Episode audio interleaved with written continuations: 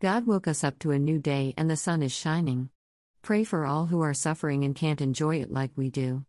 Although we woke up and the sun is shining physically while the Son of God still shines spiritually in our lives, there are those who cannot enjoy it the way that we do. People suffer in various ways around the world. There are some who may not be able to enjoy new days as we do. Let's pray for them, male and female, any age, any race, any country.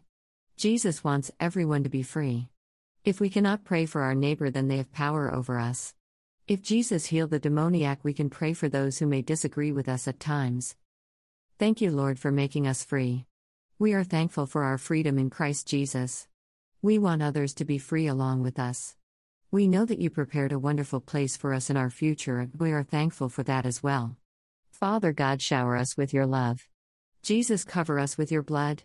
We bind and rebuke each and every evil spirit or curse sent our way by our enemies. We curse every astral projecting witch that comes into our presence unbeknownst. We curse every curse at the root and we send them back 100 fold to the devil's camp, never to return to us ever again in Jesus' name. We send blessings to the reader and also to the listener of this podcast in Jesus' name. Please support my podcast https colon slash slash anchor.fm slash revesi slash support. Watch my past Sunday sermon Christ Perfect Sacrifice https colon slash slash youtube.b slash ukilu 7 gcark.